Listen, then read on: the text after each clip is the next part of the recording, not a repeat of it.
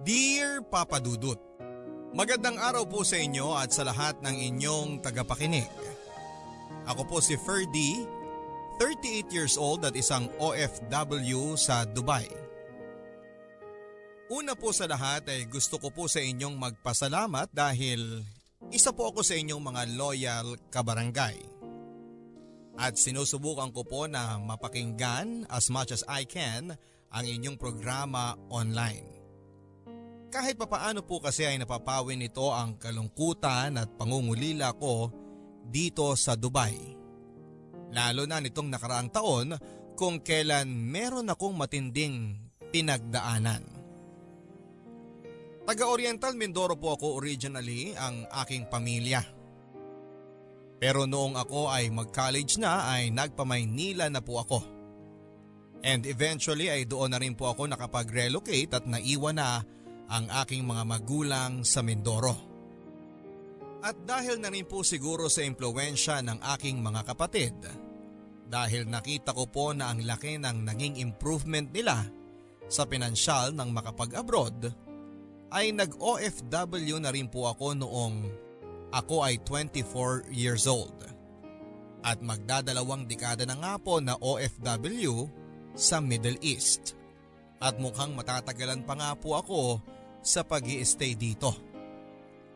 Sa edad kong 38 ay wala pa rin po akong asawa papadudot.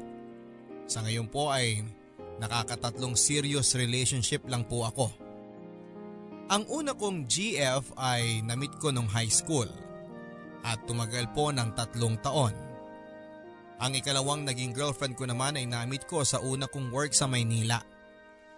At tumagal po ito ng anim na taon.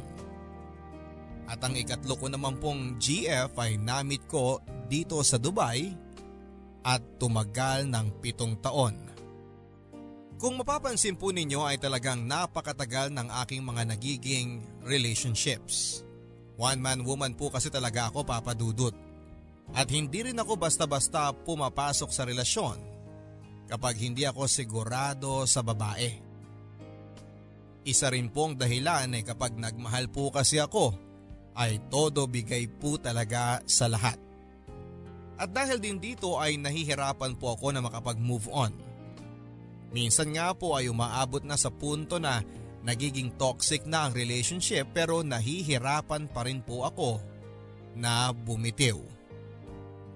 At ang naging pinakamagulo sa lahat ng aking mga naging karelasyon ay ang aking second GF na si Rika. Pero sa tingin ko po papadudod ay sa kanilang tatlo ay siya rin ang pinaka minahal ko. Office mate ko po si Rika sa aking unang pinasukang trabaho sa Manila. 21 po ako nang na-meet ko siya at 23 naman po si Rika. Masayahin pong tao si Rika papadudot. Siya nga po ang life of the party sa office namin. In fact, siya nga po ang unang nagpakilala sa akin at siya rin ang nanligaw. Medyo nagulat pa ako sa pagiging forward ni Rika. Pero sa tingin ko po ay isa rin yon sa mga nagustuhan ko sa kanya. Ferdy! Oh, maha-heart attack naman ako sa'yo, Rika. Nagpapaka-loner ka na naman dito, ha? Ha? Kakain lang, kailangan pang makihalubilo. Uy, yun nga ang gusto ko sa'yo eh. Weird ka. Uy, ang sarap niyang ulam mo ha. Pahingi nga ako. Kinuha mo na eh. o sige, sige, sige. Tikman mo tong ulam ko para naman quits na tayo. O yan. Naku hindi, wag na. Hindi, okay lang talaga. Uy, sasama ka ba sa, ano, sa company outing? Ha? Um, Baka hindi eh. Ha? Bakit naman? Eh, hindi rin naman ako mahilig sa beach eh. Ano ba naman yan? Alam mo, ikaw masyado ka nang nagpapamysterious sa amin ha. Ang dami na tuloy nagkakakrush sa'yo. Ano? Grabe naman. Oo nga! Marami talaga nagkakakrush sa'yo. Girls and gays pa nga, no? Gino-joke mo na naman ako eh. Uy, hindi talaga. Hirap kasi sa'yo eh. Trabaho-bahay ka lang kasi. Hindi ka sumasama sa mga labas-labas. Ayan, ikaw tuloy ang napag-uusapan. Grabe kayo ah. Ano naman ang pinagchichismisan nyo sa akin? Wala! Ano na nga? Kakainis ka naman eh. Hindi nga kasi. Kasi nung ano, Friday, di ba, nagkayayaan mag-video okay. Eh, ayun, nauwi sa inuman. Tapos, nag-truth or dare yung mga tao. Eh, tapos syempre, alam mo na, isa sa mga common question, eh, sino ang crush mo sa office? Ganon? Syempre, halos lahat ng girls and gays ang sinabi, ikaw! Kayo ah. Mga loko-loko kayo ah. Ako nga ang kinukulit ng mga walang yun eh. Mag-fish daw ako kung may nililigawan ka raw ba ngayon. Ah, ako? Wala naman. Eh, pwede ka raw bang ligawan? Mga sira talaga kayo. Hindi nga. O sige, sige, sige. O, Eto, hypothetical question lang ha. Paano kung may manligaw nga sa'yo? Na lalaki? Last time I checked, straight naman ako. Hindi, I mean, bading, babae, ganun. Ay, ano ba namang klaseng tanong yan? Seryoso ba yan? Oo nga. Sagutin mo na lang kasi. Ah, well, single naman ako. Tapos, ligaw lang naman, di ba? Hindi naman ako obligadong sagutin. Hmm, sasagutin mo rin ako. ano? Wala, wala, wala. Sige na, yun lang, yun lang. Sige, tapos na akong kumain eh. See you sa office. Ha? Labo.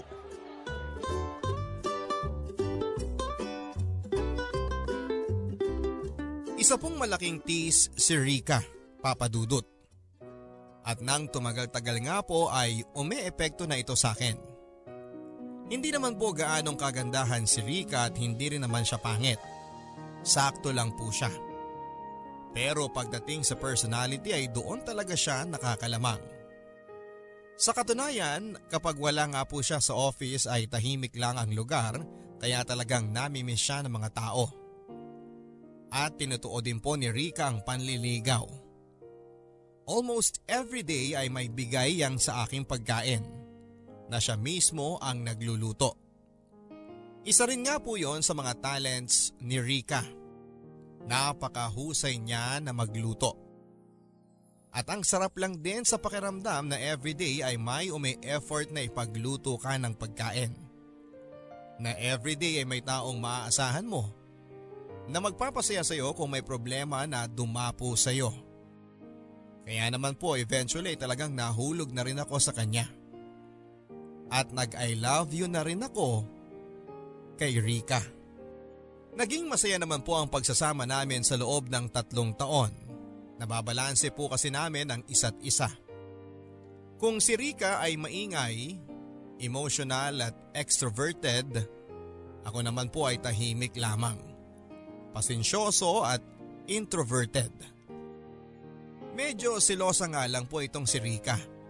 Pero dahil hindi nga rin naman po ako mahilig na lumabas-labas at makihalubilo sa mga tao, ay napakadalang lang din naman po ng mga pagkakataon na may pinagseselosan siya.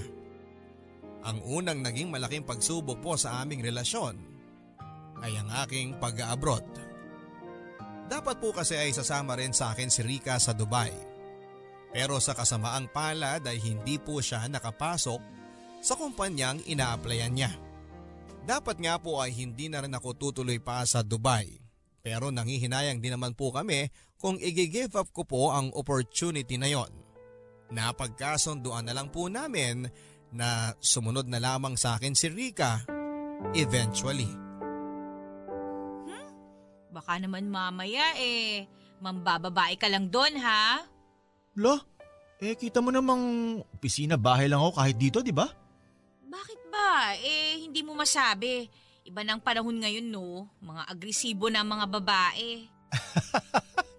Nako, nagsalita ang hindi agresibo. At saka ano naman kung magkaroon ng mga agresibong babae doon. Eh hindi naman silang mahal ko. Siyempre, sasabihin mo yan ngayon. Pero pag nasa sitwasyon ka na, ah, baka mamaya mahirapan kang tumanggi. Ay, edi simple lang. Hindi ko ilalagay ang sarili ko sa sitwasyon na matutukso ako. Oy, siguraduhin mo yan ha. Alam mo ikaw, napakasilosa mo.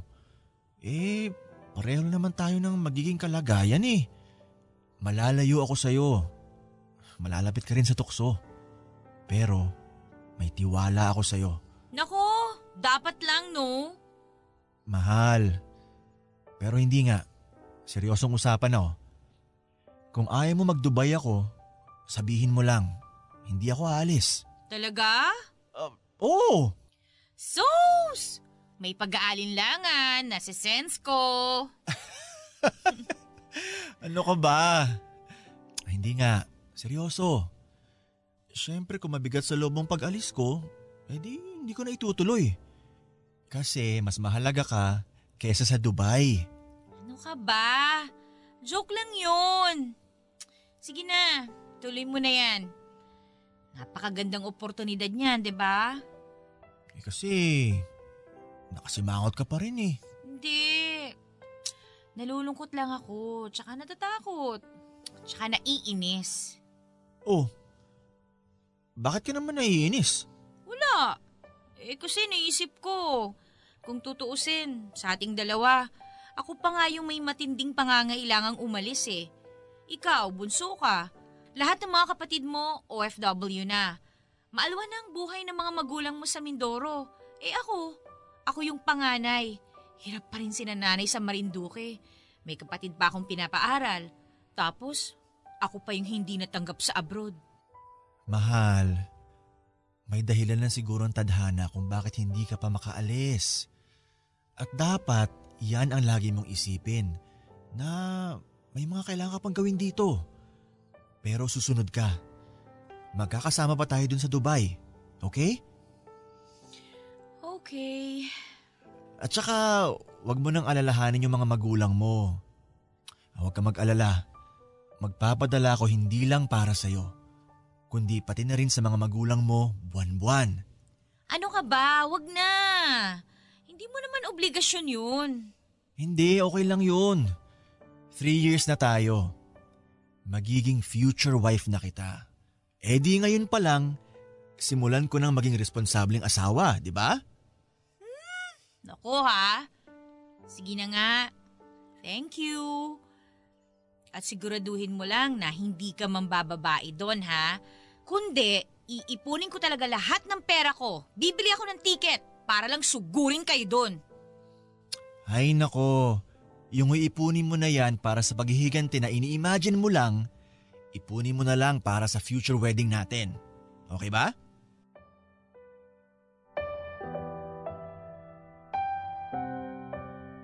Papadudot naging very challenging po ang mga unang buwan ng LDR namin ni Rika. Unang-una po ay kailangan naming i-adjust ang time difference. Pagkalabas po kasi sa opisina ay hating gabi na sa Pilipinas at dahil ayaw ko rin naman pong mapuyat si Rika dahil may pasok po siya sa opisina kinabukasan ay matagal na ang isang oras naming pag-uusap. Kaya naman po kahit na lunchtime ko ay tumatawag pa ako kay Rika para lamang makapagsingit pa kami ng konting oras ng pag-uusap. At ikalawa na nga po ay ang selos dahil nag-send ako ng mga pictures namin sa kumpanya. Ay nakita niya na may magandang Egyptian akong katabi sa picture. Pero eventually ay nag-get over na rin po si Rika sa mga pagsiselos at insecurities niya.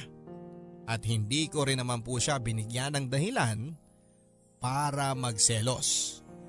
Talagang pinatunayan ko po sa kanya na trabaho-bahay lamang ako at bawat kilos ko ay halos inire-report ko sa kanya.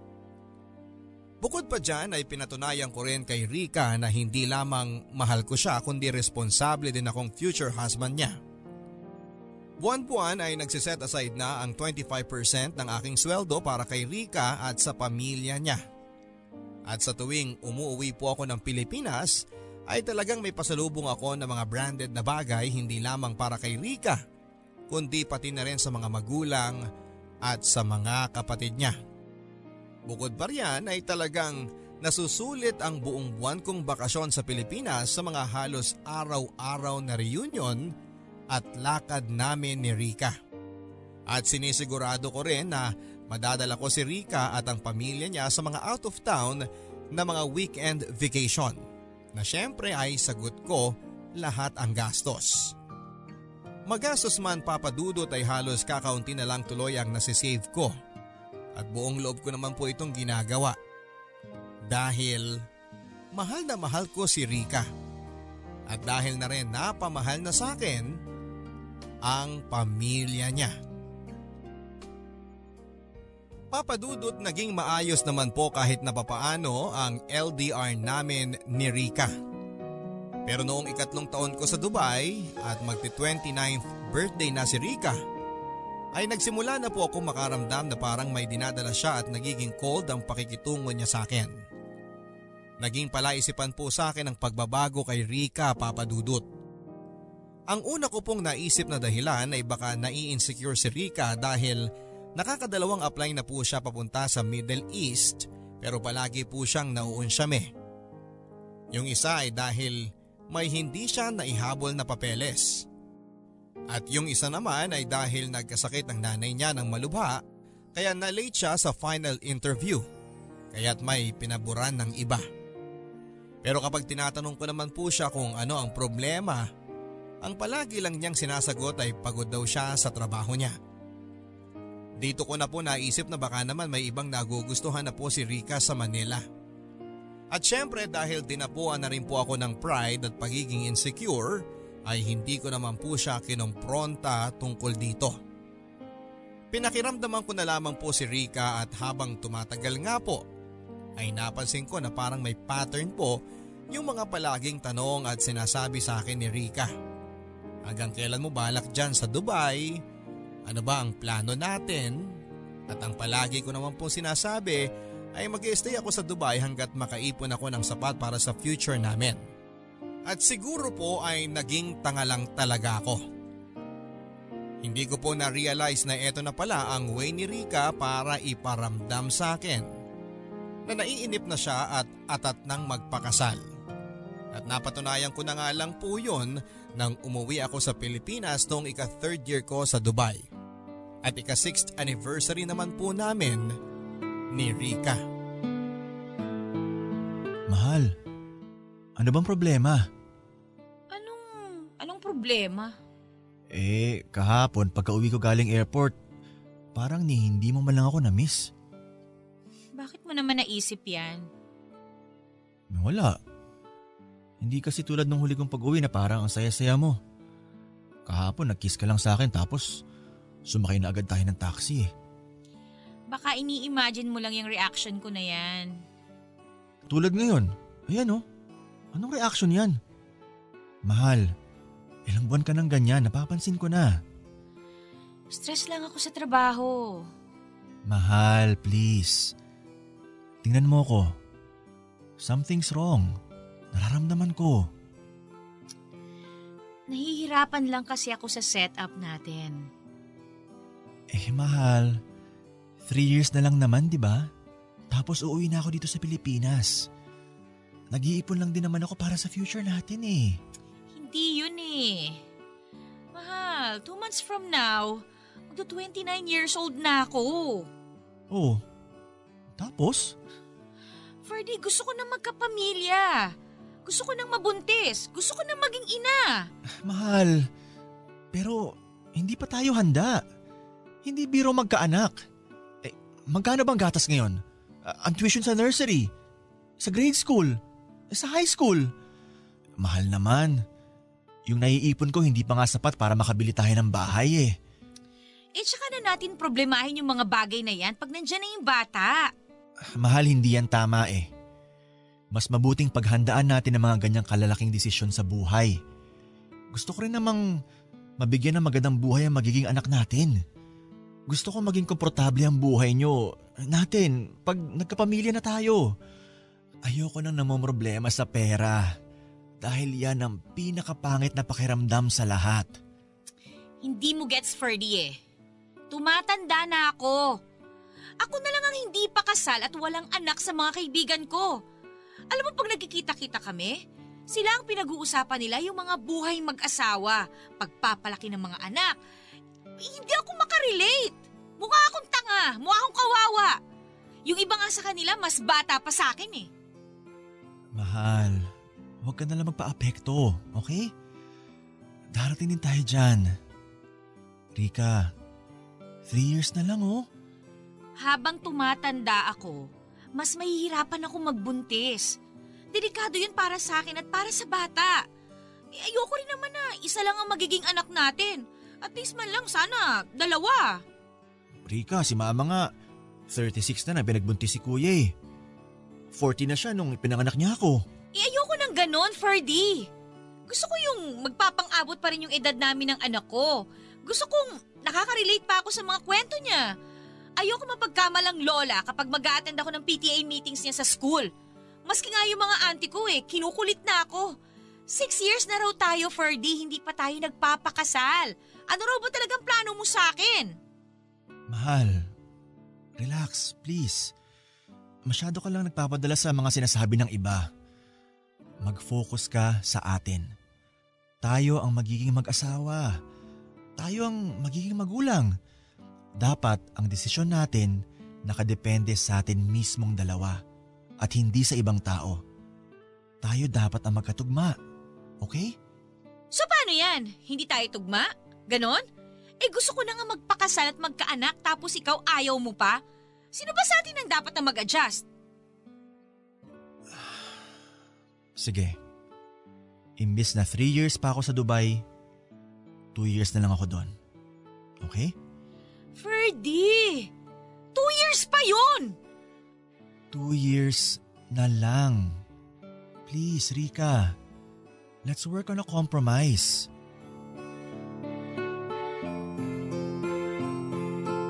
Naman po si Rika na from 3 years ay 2 years na lang siyang maghihintay sa akin papadudot. At matapos noon ay uuwi na ako ng permanente sa Pilipinas at magpapakasal at magpapamilya na kami. Pero sa totoo lang ay kahit na isang taon lang yung pagitan ay para sa akin ay napakalaking kompromiso ang aming napagkasunduan. Papadudot yung susweldohin ko po kasi ng isang taon na pagtatrabaho sa Dubai ay katumbas na ng ikatlong taon ng pagtatrabaho dito sa Pilipinas. At doon po ako talagang nanghihinayang. Bukod pa dyan ay practical din po kasi akong tao papadudot at mas pinapairal ko rin po ang aking lohika bago ang emosyon. Sa katunayan, hindi nga lang po na-realize ni Rika ay gano'n na nga ang nangyari sa kanyang mga magulang. Nagtanan po kasi ang mga magulang ni Rika. Nadala sa bugso ng damdamin at nagpamarinduke kahit wala silang kahit na anong plano. Kaya nang lumaki si Rika ay nasanay sila na puro away ang mga magulang nila dahil sa pera. Ang dating sweetness ng mga magulang niya ay nagtagal lang ng isa o dalawang taon at nung naranasan nila ang problemang mga praktikal ay nabuwag ng agad-agad ang magandang samahan ng dalawa at nauwi na nga sa panay-panay na away at pambababae ng tatay ni Rika. Nauunawaan ko rin naman po na maaaring napipressure si Rika sa mga estado ng kanyang mga kaibigan pati na ng expectations ng kanyang mga kamag-anak. Dito kasi sa atin ang karaniwang pananaw ng mga matatanda ay kapag lumampas na sa limang taon at hindi pa nag-aalok ng kasal ang isang lalaki ay kaduda-duda na ang motibasyon nito. Ang hindi naman po nare-realize ni Rika ay hindi naman lahat ganon. Iba kami. Iba ako. At sa tingin ko ay na-prove ko naman sa kanya sa pagiging tapat ko sa kanya at sa pagbibigay ko ng sustento sa kanya at sa kanyang pamilya na seryoso ako sa kanya. Pero sa kasamaang palad, parang mas nanaig kay Rika ang pagtingin at sasabihin ng ibang tao. Kesa sa ang maging responsable at paghandaan ng aming kinabukasan. At ilang buwan nga po mula nang ako ay bumalik sa Dubai ay nakaramdam ako ng panlalamig ng muli kay Rika. At sa pagkakataon pong yun papadudot ay may pakiramdam ako na may iba na siya. Oh, kumusta ang work mo ngayon? Okay naman. The usual. Ah, okay. Hi Rika. Arman! Uy, sige, likaw po ka dito. oh. Ay, busy ka yata. Hindi, hindi naman. Kausap ko lang si Ferdy. Ay, sorry. Baka nakaka-istorbo ako sa'yo. Hindi, hindi, hindi. Okay lang. Sino yan? Ah, mahal. Si Arman pala, yung bagong co-trainer ko dito sa office. Ah, siya nga pala, mahal. Ah, usap na lang tayo mamaya ah, pag uwi ko. Kasi may pag-uusapan pa kaming project nitong si Arman eh. Ha? Eh, lunch break mo ah. Trabaho pa rin pag-uusapan nyo? Hindi ba pwedeng during office hours na lang? Busy na kasi kami mamaya. Ngayon lang kami may free time kasi para naman to dun sa upcoming company party namin eh. Ah, sige, sige. Mag-usap na kayo dyan. Okay, sige. Love you. Naku, baka mamaya magselos na sa akin yung boyfriend mo ha. Hindi, hindi, hindi. Okay lang yan. At saka, three months from now pa naman yung company party natin ha. And ano yung project na sinasabi mo? Ah, wala. Sinabi ko lang yun sa kanya. Hala, bakit? Ang sama nito oh. Ay, nako. Nabubuisit na kasi akong kausap yan minsan eh. Oh, bakit naman? Wala lang. Eh kasi, ganito na lang kami palagi eh. Ulit-ulit. Tatawag siya ng lunch, mangungumusta. Tatawag siya ng hating gabi, mangungumusta. Kahit na antok na antok na ako. Then the next day, ganun na naman. Mahirap talaga LDR no? Gano'n na ba kayo katagal? Six years na kami. Three years na LDR. Ha? Ang tagal nyo na pala? Oo. Eh, anong balak ni Ferdy? Kailan daw kayo magpapakasal? Ewan ko dun. After two years daw. Oh, bakit? Ayaw mo nang hintayin? Buryong na buryong na ako, no? Gusto ko na mag-asawa. O sa bagay, mahirap talaga yung tigang. Uy, grabe ka! ah. Pero okay yan. Habang hindi pa kayo nagpapakasal. Malayo naman siya eh. Parang buhay single ka na rin. Enjoy mo na lang din muna. ha? Anong ibig mong sabihin? Basta, kung nabuburyo ka na, nandito lang ako. Turuan kitang mag-gardening. Ah, talaga?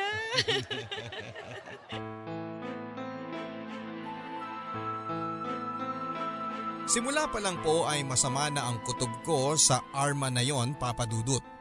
Kapag nagkikwento po kasi si Rika at nababanggit nito si Arman ay parang namumula siya. Pero kapag normal lang na usapan namin ay parang bagot na bagot siya at hindi makaantay na matapos na kami sa usapan. At nang tumagal nga po ay may mga araw nang lumipas na hindi kami nagkakausap dahil busy daw siya sa trabaho. At dahil po sa pagbabagong yung kay Rika ay naging insecure po ako papadudot. Sa unang beses sa buhay ko ay nakaramdam ako ng matinding selos. Napakahirap po nito dahil nasa malayo akong lugar. At kung na-inlove na nga po si Rika sa iba ay wala akong kalaban-laban. Naging stalker din po akong bigla sa social media ni Rika na never ko pang ginawa sa tanang buhay ko. Nakamasid ako kapag may nagpo-post ng mga pictures at tinatag siya. At nakikita ko nga po doon na karamihan sa mga pictures ay may katabi itong si Rika at yon ay si Arman. Medyo na-insecure din po ako doon sa Arman dahil nakita ko na na mas matangkad siya sa akin. Mas malaki ang pangangatawan, mukhang maangas at itsura pa lang ay alam mo nang playboy na. May mga sandali na talagang inaatake po ako ng insecurity at pagiging seloso papadudot. At may mga times na talagang halos bitawan ko na ang lahat sa Dubai at bumalik na ako sa Pilipinas para lang malaman kung iniiputan na nga ba ako sa ulo ni Rika. Handa na ako ma-blacklist sa trabaho ko at sa Dubai para lamang kay Rika. Pero nilalabanan ko po ang aking insecurity at pagsiselos At iniisip ko na lang na kung talagang mahal din po ako ni Rika ay hinding hindi niya ako ipagpapalit kahit na kanino man. Anumang klasing mga pagsubok o temptasyon ang dumating sa amin.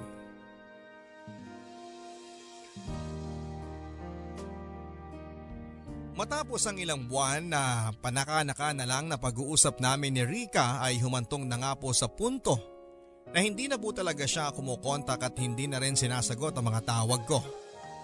Pero kinabahan po akong lalo noong isang beses na hindi na niya kinuha ang perang ipinadala ko sa kanya. Sa puntong ito ay kinonta ko na rin po ang mga kapatid niya at mga magulang ni Rika.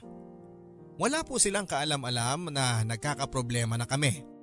At siguro nga po ay sinabihan nila si Rika dahil matapos ang ilang araw ay sinenda na ako nito ng mensahe. At ang sinabi ay gusto na raw muna niya makipag-cool off. Sinubukan ko pong tawagan si Rika pero hindi niya po talaga sinasagot ang tawag ko papadudot. Halos mabaliw po ako sa ginawa niya dahil wala po akong kaalam-alam kung ano nga ba talaga ang mga nangyari. Kung bakit humantong sa ganon at kung may kasalanan ba ako? Mga tatlong buwan na lang po noon bago ako nakaschedule na umuwi muli sa Pilipinas. At talagang tiniis ko po ang matinding kalungkutan. At doon na nga rin po ako nag-decide na sa pag-uwi ko sa Pilipinas ay magpo-propose na ako kay Rika. At kung hilingin niya na magpakasal na kami kaagad sa West at magpabuntis na, ay handa na rin po ako na gawin yon. Pero ilang araw po bago ako umuwi ay hindi pa rin ako kinokontak ni Rika. At dahil dinilit na rin po niya ako sa mga social media accounts niya ay wala po akong kalam-alam kung ano nga ba ang nangyayari sa kanya. Kaya pagkalapag ko po ng Pilipinas ay ang una kong ginawa ay ang puntahan si Rika sa kanyang inuupahang bahay. At nagulantang na lang ako sa aking mga nakita. Rika! Ferdy? Ah, anong ginagawa mo rito? Nagbabakasyon ako, Rika. Rika, hindi mo man lang ba ako patutuloyin? Ah, oh, sige. Pasok ka. Rika, kumusta ka na? Okay naman. Rika, ano bang nangyari sa atin? Bakit bigla ka na lang nag-decide na makipag-break? I'm sorry, Ferdy. May mga bagay lang na nangyari na hindi ko kontrolado. Tulad ng ano, Rika? Tulad... Tulad nito. Buntis ka, Rika? Oo, Ferdy. Magpa four months na. Ano? I'm sorry, Ferdy. Kaya ka nakipaghiwalay sa akin dahil nabuntis ka ng ibang lalaki? Oo. Sino? Huwag mong sabihin yung arma na yan ang nakabuntis sa'yo! Oo, Ferdy. Anak ka ng... Sinasabi ko na nga pa eh! Ferdy! Bakit mo sa akin nagawa to, Rika? Ferdy! Ano ka ba naman?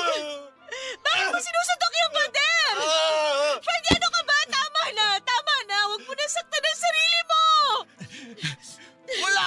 yan!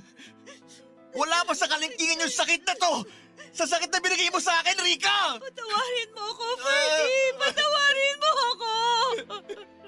Hindi ka kasi makapaghintay eh! Hindi ka na nga makapaghintay! Pinagmukha mo ba akong tanga?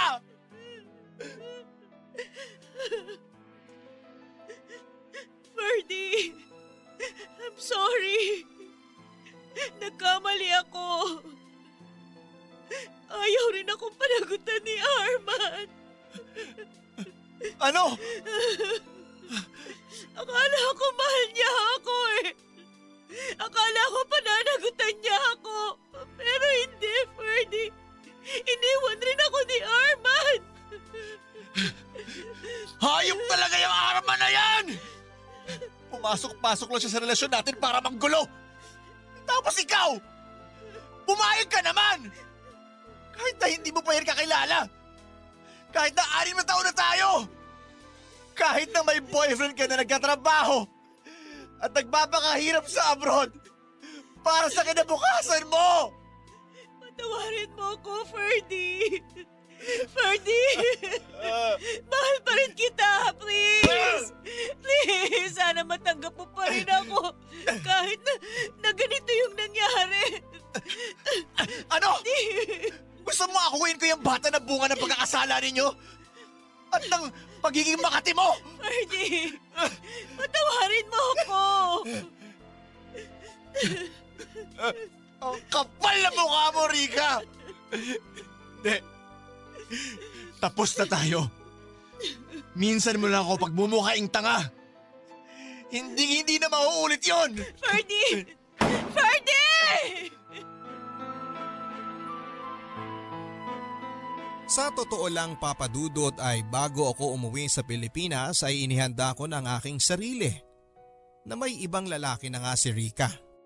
Inihanda ko rin na ipaglaban siya. Pero ni sa hinagap ay hindi ko po naisip na sa pag-uwi ko ay ang bubulaga sa akin ay ang nakadaster na si Rika. Tumaba ng kaunti dahil yun pala ay nabuntis na siya ng ibang lalaki. Halos mabaliw-baliw po ako noon papadudot. Ang buong buwang bakasyon ko sa Pilipinas ay nauwi lang sa pag-iyak at pagkukulong ko sa kwarto. Alalang-alala sa akin ang mga magulang at mga kapatid ko. At ngayon nga pong nagbabalik tanaw ako ay malaki nga po ang pasalamat ko sa Diyos na meron akong support system sa pinakamatinding dagok na dumating sa buhay ko kundi baka tuluyan na siguro akong nabaliw o napariwara ang buhay. Nag-decide din po ako na bubalik sa Dubai matapos ang bakasyon ko. Inisip ko po na mas mapapadali ang aking pag-move on kapag wala ako sa Pilipinas. Dahil kung nasa Pilipinas ako, alam kong bawat sandali ay si Rika lamang ang maiisip ko. At ang masaklap nga po niyan ay Puro magagandang alaalang naiisip ko sa kanya. Sa amin. At madalas na pinangingibabawan pa nito ang panlulokong ginawa ni Rika sa akin. Kaya natakot din po ako na magpadala sa aking nadarama dahil nararamdaman kong konting panahon pa ng pag stay ko sa Pilipinas ay baka balikan ko si Rika at akuin ko ang pagiging ama sa anak niya. Sa awa ng Diyos ay lumipas naman po ang isang buong taon at nakamove on din po ako kay Rika Papadudut. At malaking tulong na nga rin po siguro dyan ay nang makilala ko si Shirley, isang Pilipina rin at isang OFW dito sa Dubai. Ferdy! Si Shirley pala. Shirley. Si Ferdy. Hi Shirley. Hi, Ferdy. Kararating lang ni Shirley dito sa Dubai, mga 3 months ago. At ipinakilala ko kayo sa isa't isa kasi pareho kayong hurting. Hoy! Kainis to. Sira ka talaga. oh, siya, siya. Sige na, iwan ko na kayo dito ha. I-entertain ko pa ibang bisita. O kayo, entertain nyo yung mga sarili nyo. Bye! Enjoy! Ano ba yan? Nakakainis. Awkward tuloy. Oo nga eh. Anyway, hindi na ako hurting ha. ano ba yan? Hurting dahil sa ex-boyfriend? Oo. Gaano na kayo katagal? Four years. Four years? Nako, mahirap nga yan. Um, kailan kayo nag-break? Mga six months ago. Ah, medyo matagal na rin pala ah. Eh ikaw, bakit ka naman hurting? Uy, hindi na rin ako hurting ha. Naka-move on na ako. Sa ex-girlfriend? Oo. Ilang taon naman kayo? Uh, six years. Tagal nyo ha? Oo nga eh. Eh kaso, hindi siya makapaghintay eh. Saan? Sa pagpapakasal? Oo. Ganun? Oo. In fact, sa sobrang inip nga niya, nagpabuntis siya sa ibang lalaki. Ano? Joke ba yan? Hindi. LDR? Oo. Yan talaga ang unang kalaban natin, ano? Ako rin, LDR din. Pero yung boyfriend ko, um, I mean, ex-boyfriend ko, OFW naman, pero sa UK. Ang plano namin, kukunin niya ako doon. Ang ending, ipinagpalit niya ako sa blonde at blue eyes. Alam mo, ang paniniwala ko, kung mahal ka talaga ng isang tao, kahit na ano pang tukson dumating, hindi kanya ipagpapalit kahit na kanino. At hindi na rin niya ilalagay ang sarili niya sa mga sitwasyong alam niyang matutukso lang siya. Ouch! Ang sakit naman yan. So ibig sabihin, hindi niya talaga ako mahal? Sorry ah, real talk lang. Mas masakit pa ata yung sinabi mo. Kaysa dun sa iniisip ko na dahilan na mababaw lang siya kaya ipinagpalit niya ako sa mas sexy at mas maganda sa akin. Eh, bakit ka naman may insecure? Ang ganda mo kaya. Sus! Bulero to! Oo, hindi ah. Real talk din yun.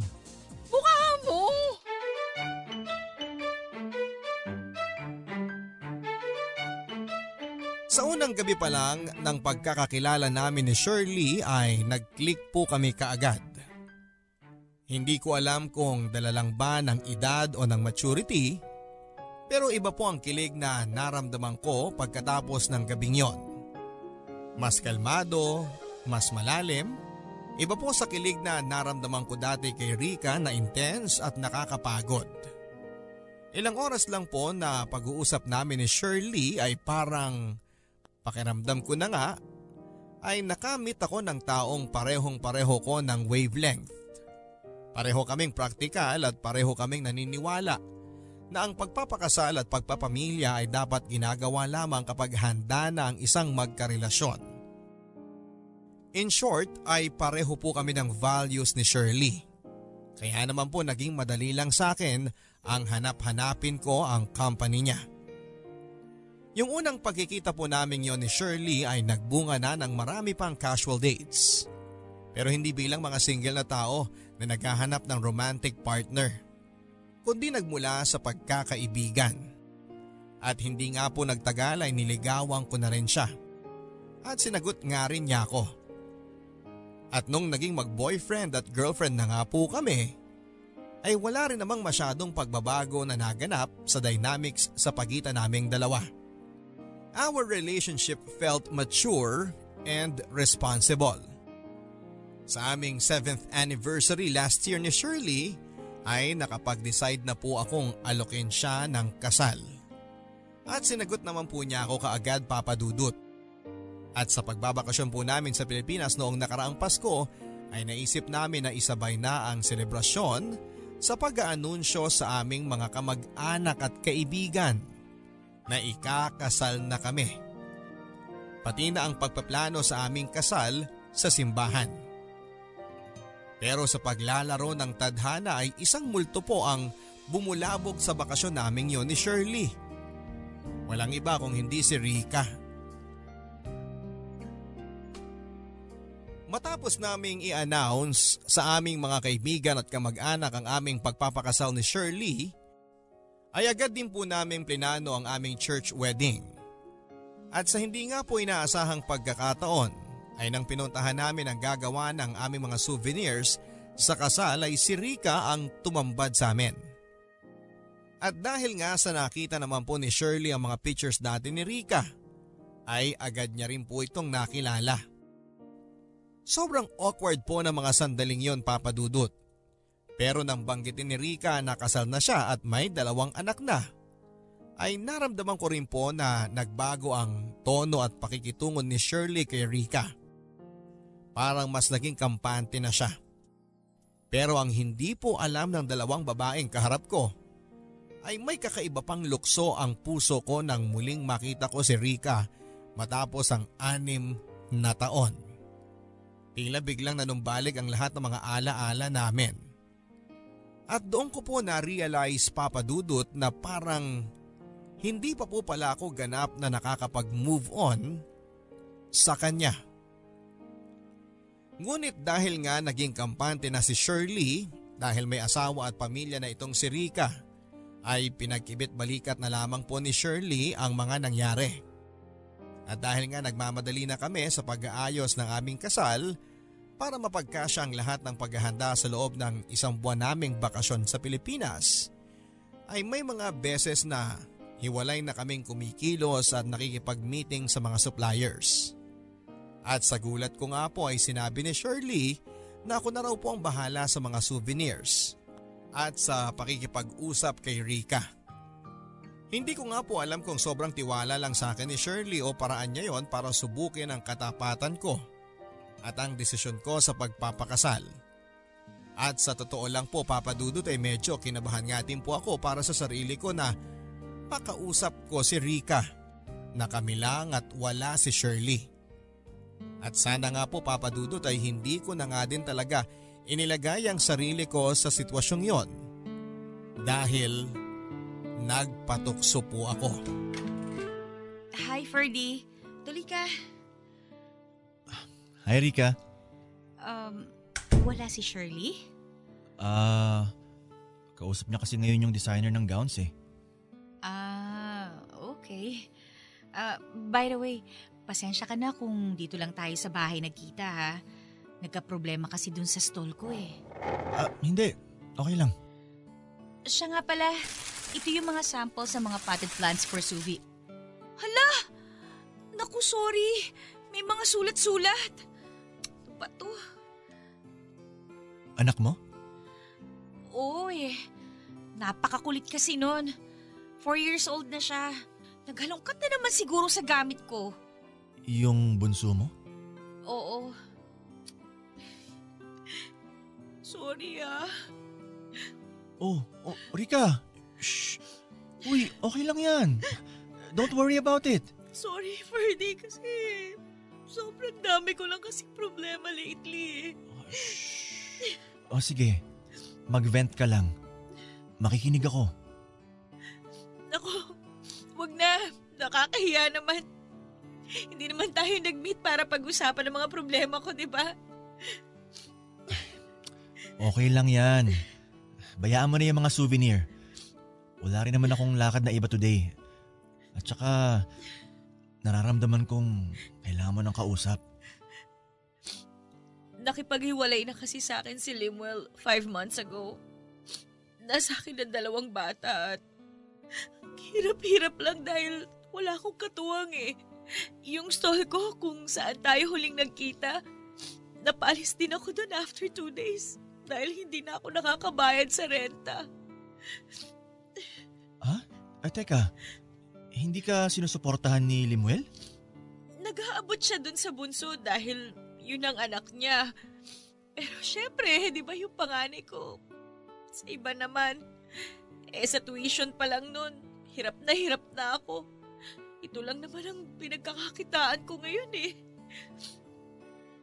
Eh, yung Limuel, gano'n na ba kayo katagal? Apat na taon na rin. Kala ko pa naman dahil natanggap niya ako na may anak na ako. Magiging okay na ang lahat. Yun pala hindi.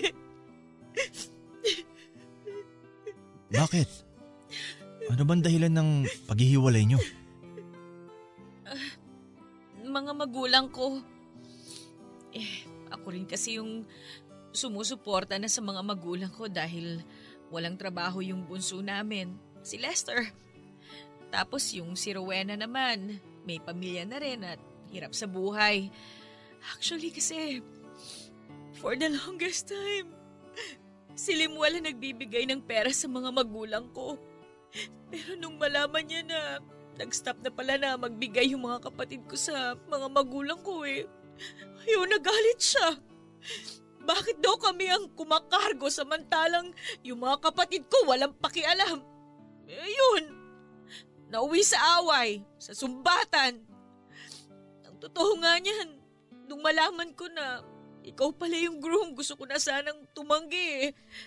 Pero hindi ko kayang mawala ng kliyente dahil ang hirap-hirap ng buhay. Oh, uy. Tana. Tana. Tapos nga eto, nakita ko pa kayo. Lalo tuloy ako ng liit. Ang yaman-yaman nyo na oh. Ang ganda ni Shirley. Samantalang ako, losyang na wala pang pera. Ano ka ba? Hindi yan totoo, okay? Ang ganda-ganda mo pa rin. Ferdy! Sinayang ko kung ano yung meron tayo.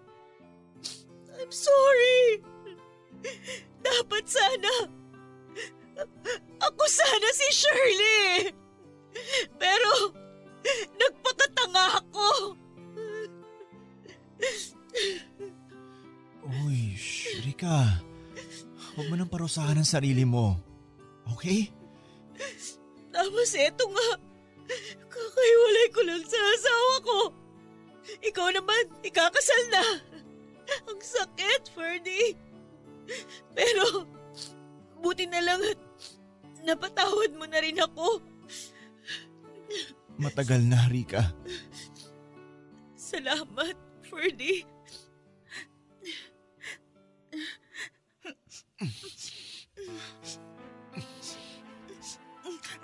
Ferdy, ikakasal ka na, di ba? Alam ko.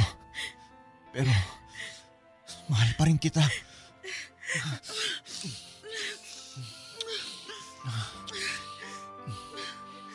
One thing led to another papadudot.